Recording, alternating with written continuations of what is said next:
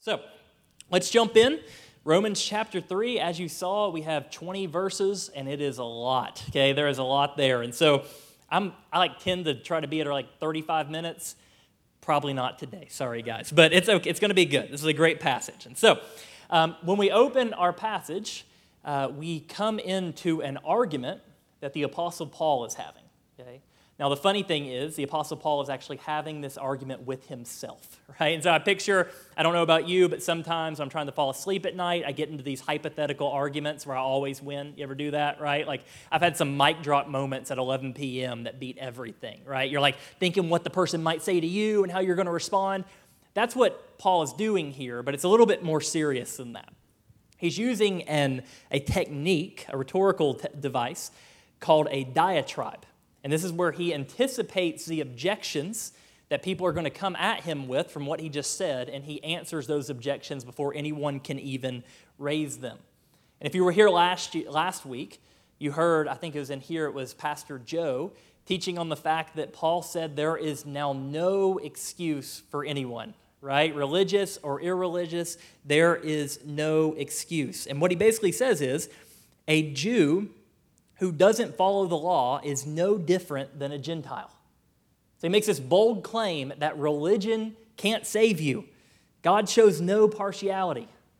And so he anticipates that people are going to be responding to this. Jewish Christians are going to be responding to this, and their, their response is going to go something like this Paul, you keep saying that we're sinners, and you're lumping us in with the Gentiles, but you can't possibly think that we're the same as them, can you?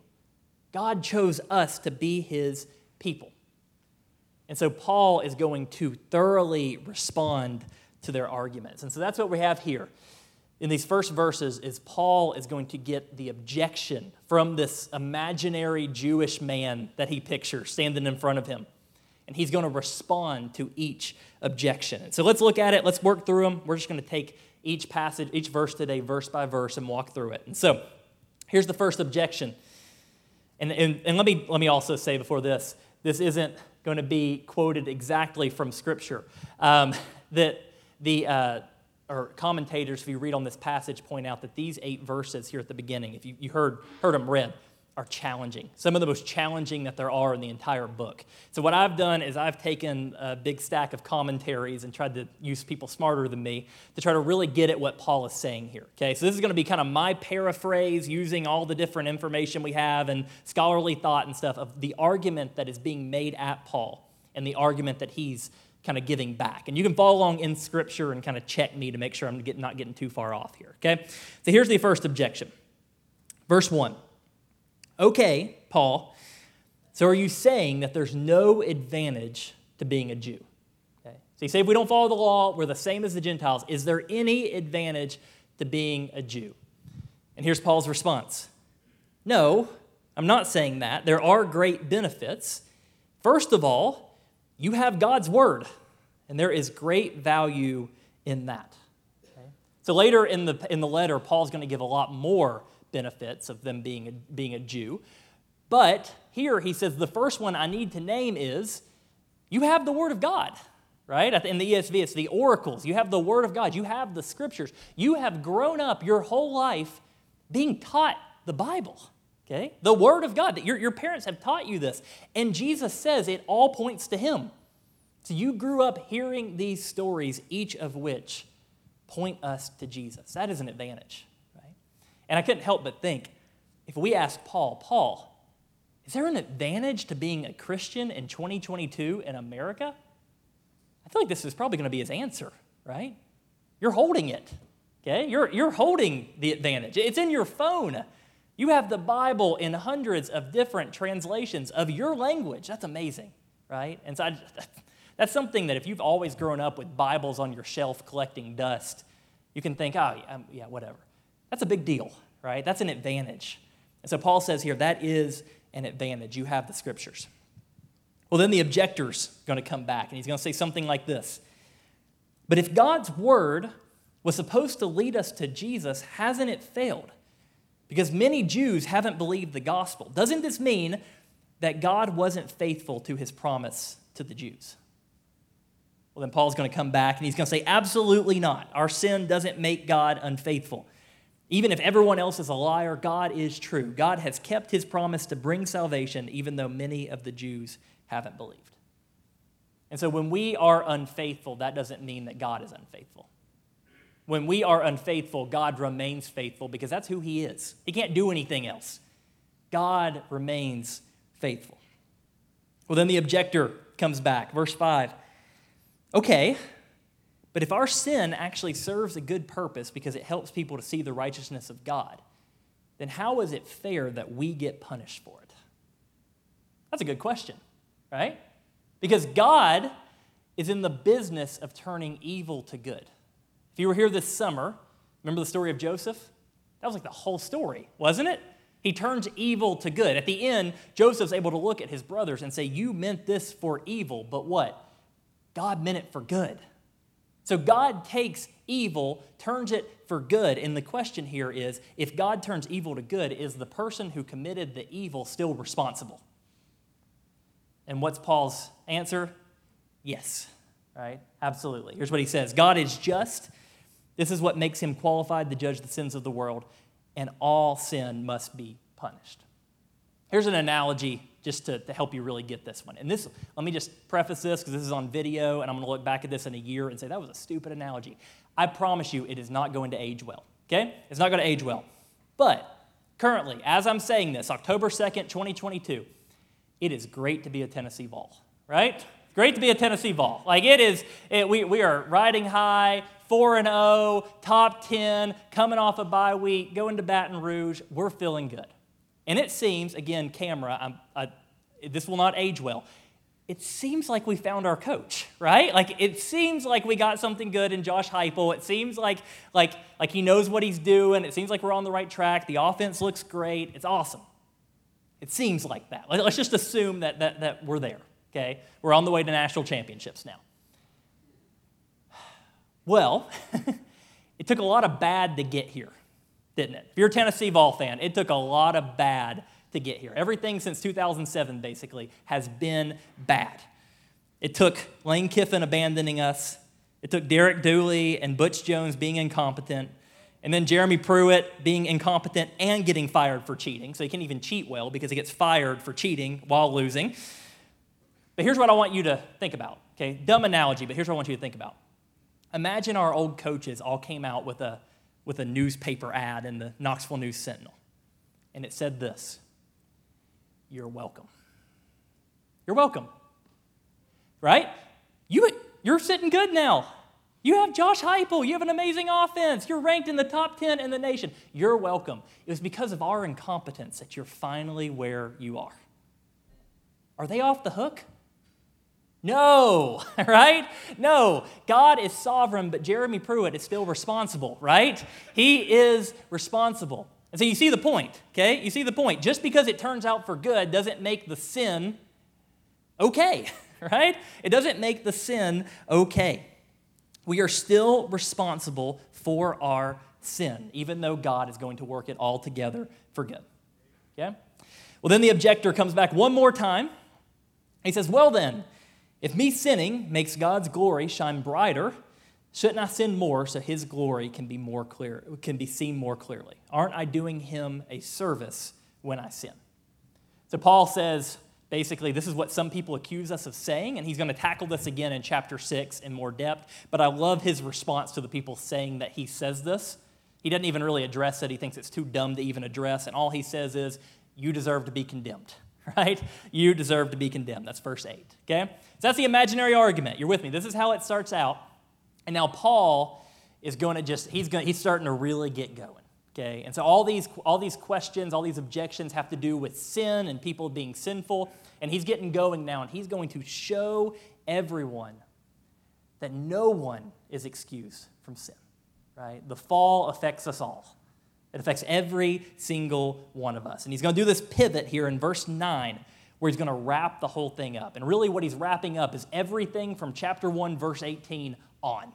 Okay? And he's going to wrap it up with a question. Here's what he says, verse 9. After all that stuff that I answered, all these objections, what then? Are we Jews any better off? And he answers, No, not at all. So remember, he began the chapter with a similar question, saying, Do Jews have any advantage? And he said, Yeah, you've been given God's word. But the question here is Is anyone free from the consequences of sin? And the answer is an emphatic no. And now he really starts to get going. And what he's going to do, you'll see in your Bibles, there's just this string of, of sentences right in a row.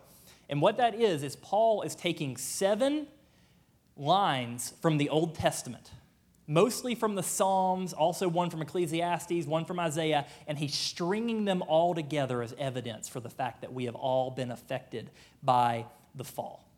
And so he's going to list, list seven effects of sin. And spoiler alert, they are all bad, right? They are all bad. So we're going to work through this verse by verse. It'd be helpful if you just follow along with me in your Bible. So let's start in verse 10. Paul says this As it is written, none is righteous, no, not one. None is righteous, no, not one. None is good, okay? None is good, plainly, none is good. And so this gives you a clear picture right off the bat what sin has done. Because remember, human beings were not created like this, right? It didn't start with the fall. We were created in the image of God to rule and to reign and to represent God. And this is still true. We are fearfully and wonderfully made by our Creator, we are made in His image. But none is untouched by sin. Here's a great, I love this definition for what sin is. We say, throw that word around a lot, but I think this is awesome. This is from Cornelius Plantinga. He defines sin as the vandalism of shalom. Isn't that good? The vandalism of shalom. So, what's shalom? Shalom is what Adam and Eve experience in the first two chapters of the Bible flourishing, universal flourishing, peace, peace with each other, right? Peace with God peace with creation, peace with the animals, peace with everything. Shalom is peace, it's flourishing. That's what they experience, right? It's, it's the way that things should be. But shalom has been vandalized, hasn't it? Because that's not, that's not true of us anymore. Shalom has been, been vandalized. When Adam and Eve sinned, it messed up everything the relationship with God, the relationship with each other, I mean, shortly after, one of their sons is going to murder their other son, right? And so they go from shalom, peace, to murdering each other. They're, they're, just, it disturbs all of creation. That's what Paul's going to say in Romans 8. The creation now groans with the effects of sin. Shalom has been thoroughly vandalized. And then if you read the Old Testament, it's just this playing out over and over and over and over again, right? Sin enters the world, and then you see these people, and they're all bad, aren't they? They're all bad. Sometimes you read a story and you're like, is this one good? No. No, not good, right? You read Moses' story, is this one good? No. No. David? No. No. They're all bad, right? Shalom has been thoroughly vandalized. It affected them. It also affects us. How does it do that? Look at verse 11. Verse 11. Paul says, No one understands. Sin warps our minds. It, it, it's not just wrong, sin makes us stupid, okay? Sin is not just wrong, it's dumb. And how does this play out in our lives? Verse 11 No one seeks for God, all have turned aside. Together they have become worthless. Our stupidity shows up in this lie that has reverberated from the Garden of Eden. Adam and Eve believed it. Everyone in the Old Testament believed it. We believe it. Every mom believes it, dad believes it, business professional believes it, everyone believes it. And the lie is this I think my way is probably better than God's. I'm the one who knows what's best for me. That's the lie. That's the lie that we're told every single day. And so instead of running God's way, we run our own way. Instead of bending the knee to the king of the universe, we give in to the siren call of the things of this world. We run to them. And it's folly, right? It's, it's folly. I, uh, Cornelius Plantinga puts this so good. Here's what he says He says, God is our final good. our Maker and Savior, the one in whom alone our restless hearts come to rest. To rebel against God is to saw off the branch that supports us. To flee from God to some far country and search for fulfillment there is to only find black market substitutes. Instead of joy, the buzz in your temples from four or five martinis. Instead of self giving love, sex with strangers. Instead of a parent's unconditional enthusiasm for you as a person, only the professional support of a fashionable therapist who will indeed pump up your ego whenever it loses pressure, but only while his meter is running. When we rebel against God, we cut ourselves off from the one who truly gives life. It's like drinking up salt water, thinking that's going to satisfy you, but you only become more thirsty. We know this, right? We know that we've heard this, but we continue to believe the lie, don't we? We continue to believe I'm the one who knows what is best, not God. So no one understands. No one understands. And then Paul drops this bomb at the end of verse 12. No one does good, not even one. And this is where we may interject and say, okay, no one, yeah, I, we, I, get, the, I get the other thing, but no one does good? Ah, I mean, there's always evidence of good right? Like if you watch the evening news, it's 28 minutes of awful, and then they always end with an encouraging story, right? Like 28 minutes of awful, and then look at this guy who adopted a bunch of cats. You know, like that's always how it ends. It's like we want to send you off, like knowing the world is actually okay, right? That's how we always do. they're in there, absolutely. There are examples of good in the world from Christians, from non Christians, people who do good. But here's what we need to say it's important to recognize two things. First of all, for something to be truly good, it must be good in both the deed itself and the motivation that led to the good deed. You see that? Here's one of my favorite stories. This is from Spurgeon, obviously. And he used this in a sermon. This is a sermon illustration. I thought it just really has, has stayed with me. So he tells this story of a king in a far off country who is beloved by his servants. And one day the king is sitting on his throne, and a man, a farmer, comes in pulling in a four foot carrot, okay, a four foot long carrot. And he brings it in and he puts it down in front of the king and he says, King, this is the greatest carrot that I've ever grown. I've been growing carrots my whole life. My, my dad did, my grandpa, my great grandpa. This is the largest carrot I've ever seen. And so when I grew it, I knew this is a carrot fit for a king. And the king said, Wow, Thank, thank you. This is amazing. And so gives him the gives him the carrot, and the king says, Hey, where do you live? Where's your farm? Guy tells him, he says, Well, actually, I own all the land around your farm. So it's yours now. All yours. And in that moment, the man's farm quadrupled in size. Outstanding, right? Good day for this guy. Well, there was this other guy who was a rich man who just happened to be near the king, and he heard this and he thought, he got smart. He said, Well, if the king is willing to do that for that stupid gift, a carrot, what will he do for a real gift? So the next day, this man brings in this beautiful black stallion and brings it up in front of the king. And he says, King, a gift for you, my best horse. And the king said, Thank you. Have a good day. And the, the, took the horse and took it away and left the man. And the man got, got mad. He said, what, what is it? Like yesterday, the guy gave you a carrot and you give him land, and I bring you my best horse and I get nothing. And here's what the king said Yesterday, the carrot farmer gave the carrot to me. You're giving this horse to yourself. You see? You're giving this horse to yourself. Good deed. Absolutely. Great. He gave away his horse. That's so nice. Wrong motivation. Okay? So for something to be good, it can't just be a good deed. It has to be done with the right motivation. And this, I mean, honestly, I experience this, just, just honestly, I experience this every single time I preach. Every single time I preach. Because I think, I think what I'm doing up here is a good thing, right? Like, I think this is a good thing. I think preparing for this sermon is a good thing. I think it's a good way to spend my week. And I can honestly say that when I do it, I'm doing it out of love for God.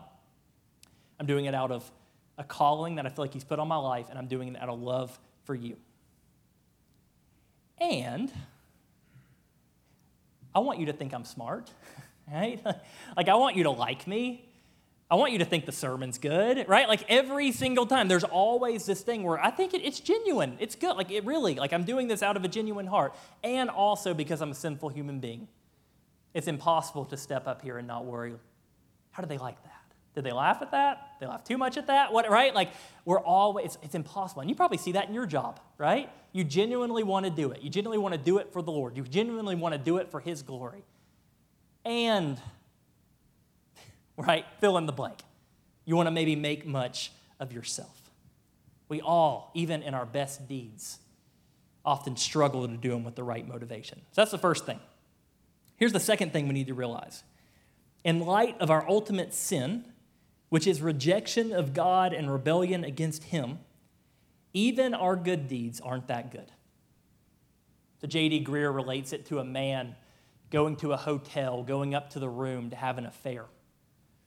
And on the way to have an affair, he tips the bellhop generously. That's a good deed, right? It's a good deed. Maybe he genuinely loves that bellhop. It's done out of genuine love. But in the context of what he's going to do, it doesn't seem that good, does it? in the context of what he's there to do, this evil act that he's there to do, it doesn't seem that good. And so the prophet Isaiah says that because of our sin, even the most righteous acts we do are just filthy rags. And if you're still not convinced, Paul's going to keep going, and he's going to move into some examples of sin that can clearly be seen in our everyday lives. So look at verse 13 and 14. He says this Their throat is an open grave, they use their tongues to deceive. The venom of asp, asps snakes is under their lips. Their mouth is full of curses and bitterness. So if you're not convinced that we're sinful, look at our words, right? If you're not convinced we're sinful as a world, download Twitter. You'll find out in about three seconds, right? But the key here is that the sin just isn't out there, it's in here. And if you want to see that, Think about the words that you've used this week. Okay? I mean, if I, if, if somehow we could get a transcript of everything that you've said this week and put it online, would that be embarrassing? Yeah, it would be for me. Who did you hurt? Right? If that got out, who would you hurt? Who would you have slandered? Who or what that you said was hateful, how much of it was gossip, how much was lies or half truths. You see, our words are evidence of what's going on in our soul. If you want to know how healthy your soul is, think back on your words. You've probably seen that in your life, right? In unhealthy periods, your words change. Look back at your words. The, your words show, right? Your, you, they show because they come out of your heart. They show the condition of your heart. And so, if you want to know how your soul is, maybe you ask, How did I use my words today? Paul's not done. He moves into another point, closely related, that shows our sinfulness. Verse 15, he says this Their feet are swift to shed blood, in their paths are ruin and misery. In the way of peace they have not known. Maybe hear this one and say, finally, I'm good. I've never murdered anyone, right? Like, I'm finally, one that I check, uh, this is good. Okay, great. And let's celebrate that. That's good, right? That's an awesome thing. But here's the real question What do you do when people get things that you want? What do you do when you have a goal or you have something that you desire and someone gets in the way? How do you respond? That's the question. Because for some people, the effects of sin, they murder in that instance. Right? But even those of us who don't, who aren't tempted to murder someone, we have to ask how do we respond in those situations? And for me, it's often anger, right? If I'm angry, it's typically because someone else got something that I wanted. So, how do you respond when someone else gets the promotion? How do you respond when someone else gets the relationship? How do you respond when someone else gets the credit? How do you respond when someone else's kid gets celebrated? Often our response is anger, right?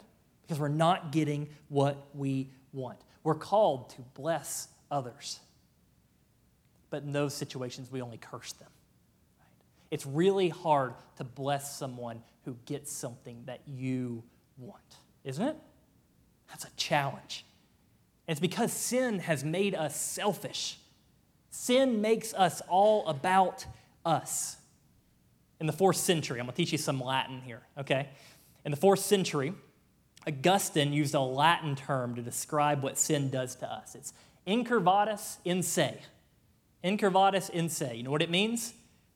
Curved in on self. Curved in on self. And that picture, that's from a New Yorker magazine and back in 2015. That's it, isn't it? Curved in on, that's what that looks like, to be curved in on oneself. That's what sin does to us. We're all about us. We're out to get mine. We're looking out for number one. And this leads to anger when we don't get what we want. Think about this. How many of your fights within your family are because of this? Probably most, if not all, right? You're coming home from a long day of work, you're tired, you just want to sit on the couch and watch TV, have some food, and your kids get in the way. And what do you do? You snap because you're not getting what you want, right? Or you're just trying to get everyone ready for church and do a good thing and get everyone to church on time. And they're not cooperating. What do you do? You snap because people are getting in the way of what you want. We're incurvatus in se, curved in on oneself. We're always about us. We're always about us. And Paul's not done. Here's verse 18. There is no fear of God before their eyes. No fear of God before their eyes. That could just be a summary of the whole thing, right? We don't fear God. We don't fear God. Here's what that means if you don't know. What, what does it mean that we don't fear the Lord? Here's the best definition I have. This is from Tim Keller. He says, To fear the Lord is to be overwhelmed with wonder before the greatness of God and his love. It means that because of his bright holiness and magnificent love, you find him fearfully beautiful. So to not fear God is to find other things more beautiful than him. It's to love other things more supremely. It's to worship something in the place of God. And let me just say, this is not just wrong, it's folly. To go back to what we were talking about earlier, it's dumb, it's stupid. Okay? Let me show you why. So, this is uh, David Foster Wallace. Maybe you've heard that name. So, he was a very famous author, very popular author. Um, died in 2008, unfortunately, from suicide. He'd been struggled with depression for most of his life. And David Foster Wallace w- was not a Christian, but has written some really amazing books and just a really amazing thinker. And he gave this really famous commencement address a couple years before he died. And it's usually said to be one of the greatest commencement addresses ever given. You know, most commencements I've been to, you just, oh, please, just shut up, right? Like the commencement speaker is never good. But this is just amazing. You can find it on YouTube. He gave it at Kenyon College. And here's the part, this has gotten really popular, but this just he just really wraps it up. And remember, this is coming from a guy who isn't a Christian whatsoever. But here's him talking about worship. Okay? Here's what he says. Everybody worships. The only choice we get is what to worship. And the compelling reason for maybe choosing some sort of God or spiritual type thing to worship is that pretty much anything else you worship will eat you alive. If you worship money and things, if they are where you tap real meaning in life, then you will never have enough, never feel you have enough. Worship your body and beauty and sexual allure, and you will always feel ugly. And when time and age start showing, you will die a million deaths before they finally grieve you. Worship power, you will end up feeling weak and afraid, and you will need more, even more, ever more power over others to numb you to your own fear. Worship your intellect, being seen as smart, you will end up feeling stupid, a fraud, always on the verge of being found out. But the insidious thing about these forms of worship is they're unconscious, they are our default settings. You see his point? We were created to worship. We were created to worship. But because of sin, we will find other things to worship. There's no one who can say, I don't worship. Everybody worships because that's, because that's what we were created to do. But because of sin, we'll find that in something else. And it's folly. Why? Because it will eat us alive. Always. It will eat us alive when we worship lesser gods. So now, verses 19 and 20, Paul's going to make his closing argument. Okay, here's his closing argument. Here's how he's going to wrap it all up. Says, You don't believe you're sinful? Well, let me hold something up for you. Let me hold up the law. Here's what he says. Now we know that whatever the law says, it speaks to those who are under the law, so that every mouth may be stopped and the whole world may be held accountable to God. For by works of the law, no human being will be justified in his sight, since through the law comes knowledge of sin. And so at this point, there's no response, right? By holding up the law, Paul has held up a mirror that you have to look into and say, I fall short, right? I fall short. The law is a smoking gun proving once and for all that we are guilty. We ourselves are culpable in the vandalism of shalom. And no matter how much good we do, we cannot cover it up. One preacher related it to that piece of chicken in the Tupperware in the back of your fridge. We all have that, right? Okay? That piece of, you know, that Tupperware that's in the back, it's like you're getting the condensation, and it's been back, you don't even know how long it's been back there, but at this point, it's just like a science project. You're like, is it going to disappear if I let it just stay there long enough? You know what I'm talking about, right? You think, oh, we have to save the leftovers, right? We're going to eat that tomorrow, and then it's four months later, and the chicken's still there, okay? Think of that chicken. What if you got that chicken out, put it on a plate, and said, it just needs a little barbecue sauce, right? Needs a little bit, that's going to be totally fine. No, right? No. Thankfully, all of our college students are gone on the student retreat. So they, some of them be like, yeah, uh, yeah, that's fine. All right, that sounds good. But no, that, that's not going to work, right? The barbecue sauce is not enough. That's the point here, right? What the law reveals is that our heart is that piece of chicken. And all good deeds do is put a little barbecue sauce on that and make it look a little bit better. And maybe fool some people, right? But still, on the inside, we are rotten because of sin. The law is like an x ray, it doesn't fix anything, but it reveals what's broken. Right? That is the law. And that is our condition. That is our condition. So, the way we broke up this passage, technically I'm done. okay? Like that's that's how we end, right? Like that's the argument. Next week Paul is going to come back and give us the answer, but I got to I got to tell you the answer, right? There is an answer to everything that we have talked about today. There is an answer to every single struggle with sin that we have. And so let me review. I'm just going to walk through them really quickly and let's review where we've been. And I'll try my best to point you to the solution. First, we learn that we are unrighteous, that none is good. But remember from chapter 1, it's Jesus who gives us his righteousness. You remember that? So 2 Corinthians 5:21 says, "For our sake he made him to be sin who knew no sin, so that in him we might become the righteousness of God." And so there was this great exchange where we get, if you trust in Jesus, you get what Jesus earned on your behalf, and he took what you earned on the cross. So no one is righteous, not one, except Jesus. Except Jesus. And he has made a way for us to be righteous ourselves. Here's second we run away. We run away from God as far as we can. But Jesus came to get us. Right? Jesus came to get us. One of my favorite stories from the Old Testament, the story of Hosea. And I use it in sermons a lot, but I haven't used it for two years, so I think I'm, I'm good. I went back and checked. But if you don't know the story, Hosea is a, is a prophet, and he marries this woman named Gomer. And before long, Gomer is unfaithful to Hosea. She runs off and goes to be with other men. So she's with one man, and another man, and another man, and another man, and then finally, the last man actually sells her into slavery. That's the point it gets to. So here's this woman, she's married to Hosea, and now all of a sudden she's actually, it seems like in the, in the story, being sold in an auction. That's how far that she has fallen at this point.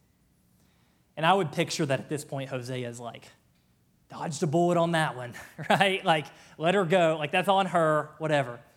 But do you remember what God tells him? Go get her back. Go get her back. So Hosea goes to get her back, and she's actually being sold into slavery, as I said. And I love picturing that scene, right? She's being sold, and it actually tells us how much she's being sold for, and it's like half the price of a typical female servant in that day. So not only is she being sold as a slave, no one even wants her. But can you picture that scene when she's being sold, but then she finds out who she's bought by? And it's Hosea, right? She's standing there. Can you imagine how ashamed she would feel of everything that she's done, and all of a sudden she hears someone from the back saying, I want her, and I will do anything I have to do to get her back. Even after all she's done, even though she ran away, I will do anything I have to do to get her back.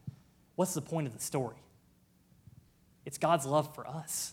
That's exactly what the story says. That's, that's, that's what Hosea, that's the point of the prophet Hosea's book, is that that's what God did for us. We ran away. We went off to all the lesser gods that eat us alive. Maybe you've realized that, that the lesser gods are eating you alive. And Jesus says, I want you. I want you, and I, I, will do whatever I have to do to get you back, including living the perfect life you couldn't live and dying the death that you deserve. Right? That's our story. We run away, but Jesus keeps coming after us. Here's number three we were told that we cannot do good, that no one does good. But I've already said it. Jesus did the good we couldn't do. He came and lived the perfect life we couldn't live, and He died the death that we deserve. Fourth, we mistreat others with our words, with our actions, putting ourselves always before them, not wanting what's best for them. But Jesus is the story of someone who puts others above himself always, right? Always puts others' needs above himself. That's what, he's so beautiful. Walking around loving the people that no one else loves. That's Jesus. That's Jesus. Fifth, we don't fear God. We don't fear God. But Jesus feared God till the end. Do you remember right before he died when he's in the Garden of Gethsemane? Remember that scene? It's crazy. Jesus is in this garden thinking about what's to come, and he's so distressed that he's sweating blood. So distressed thinking about what's to come that he's sweating blood. And here's what he says My Father, if it be possible, let this cup pass from me. Nevertheless, not as I will, but as you will. So as he kneels down, think about that. Jesus kneeling down in the garden right? Just yelling out to his father, knowing what's about to come, knowing that he's going to take our sin on his shoulders and feel the crushing weight of our sin. And he's scared. Like, he, he knows what's about to happen. This is not just any normal death. He knows what's about to happen, and he's scared and he's distressed and he's sweating blood. And he says, Father, if there's any other way, let's do it. But not my will, your will be done. That's fearing the Lord, right? That's fearing God. And Jesus did that to the end. So much so that he went to the cross. Sixth, we cannot uphold the law, but Jesus did it perfectly. Right? We can't uphold the law, but Jesus did it perfectly. And not only that, you know what First John tells us? It tells us that we have an advocate in Jesus. You know what that means? Jesus, what is he doing right now? He is pleading our case. He's like a lawyer pleading our case. And on our own, I hope, I mean, I hope if you've got nothing else today, I hope you've seen we have no case, right? We have no case. So what does he do? He doesn't plead our case. He doesn't plead by what we do. He pleads by what he does. When we sin, he brings out the evidence of the crown of thorns he wore. He brings out the evidence of the blood that he spilled. He plays the video of him crying out, It is finished. And he advocates for us. by pointing to what he has done. Isn't that amazing? He says, Look at what I have done. You cannot condemn them anymore. And then here's the seventh and final thing, and I'll, I'll close with this little real hope here. Shalom has been vandalized, right? We live in a world where shalom has been vandalized, and we face the effects of that every single day. But one day it will be restored. That's the hope. You know that, right? One day it will be restored. Still a line from Lord of the Rings everything sad will come untrue. That's our hope. Right? Listen to this Revelation 21, 3 through 5. It says, And I heard a loud voice from the throne saying, Behold, the dwelling place of God is with man. He will dwell with them, and they will be his people. And God himself will be with them as their God. He will wipe away every tear from their eyes, and death shall be no more. Neither shall there be mourning, nor crying, nor pain any more, for the former things have passed away. And he who was seated on the throne said, Behold, I am making all things new. That's our hope.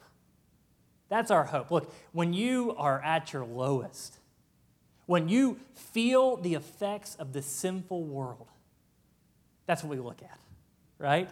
We look to that. We look to that shore that is coming when one day everything will be made right. Everything will be made right. That relational shalom that Adam and Eve experienced, we'll experience that again.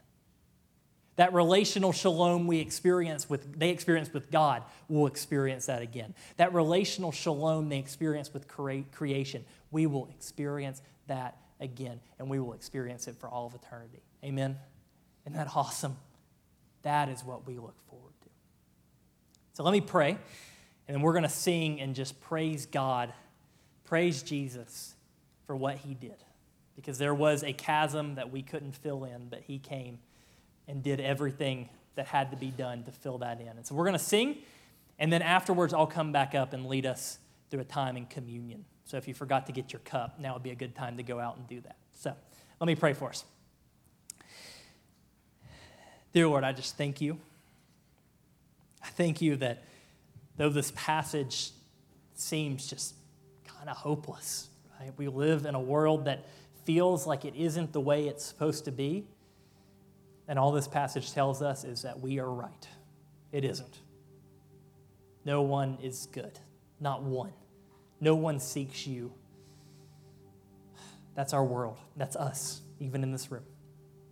But I thank you that that isn't the end of the story, that, the, that Romans doesn't end with this passage, that next week, but that next week we'll get to see what you've done for us.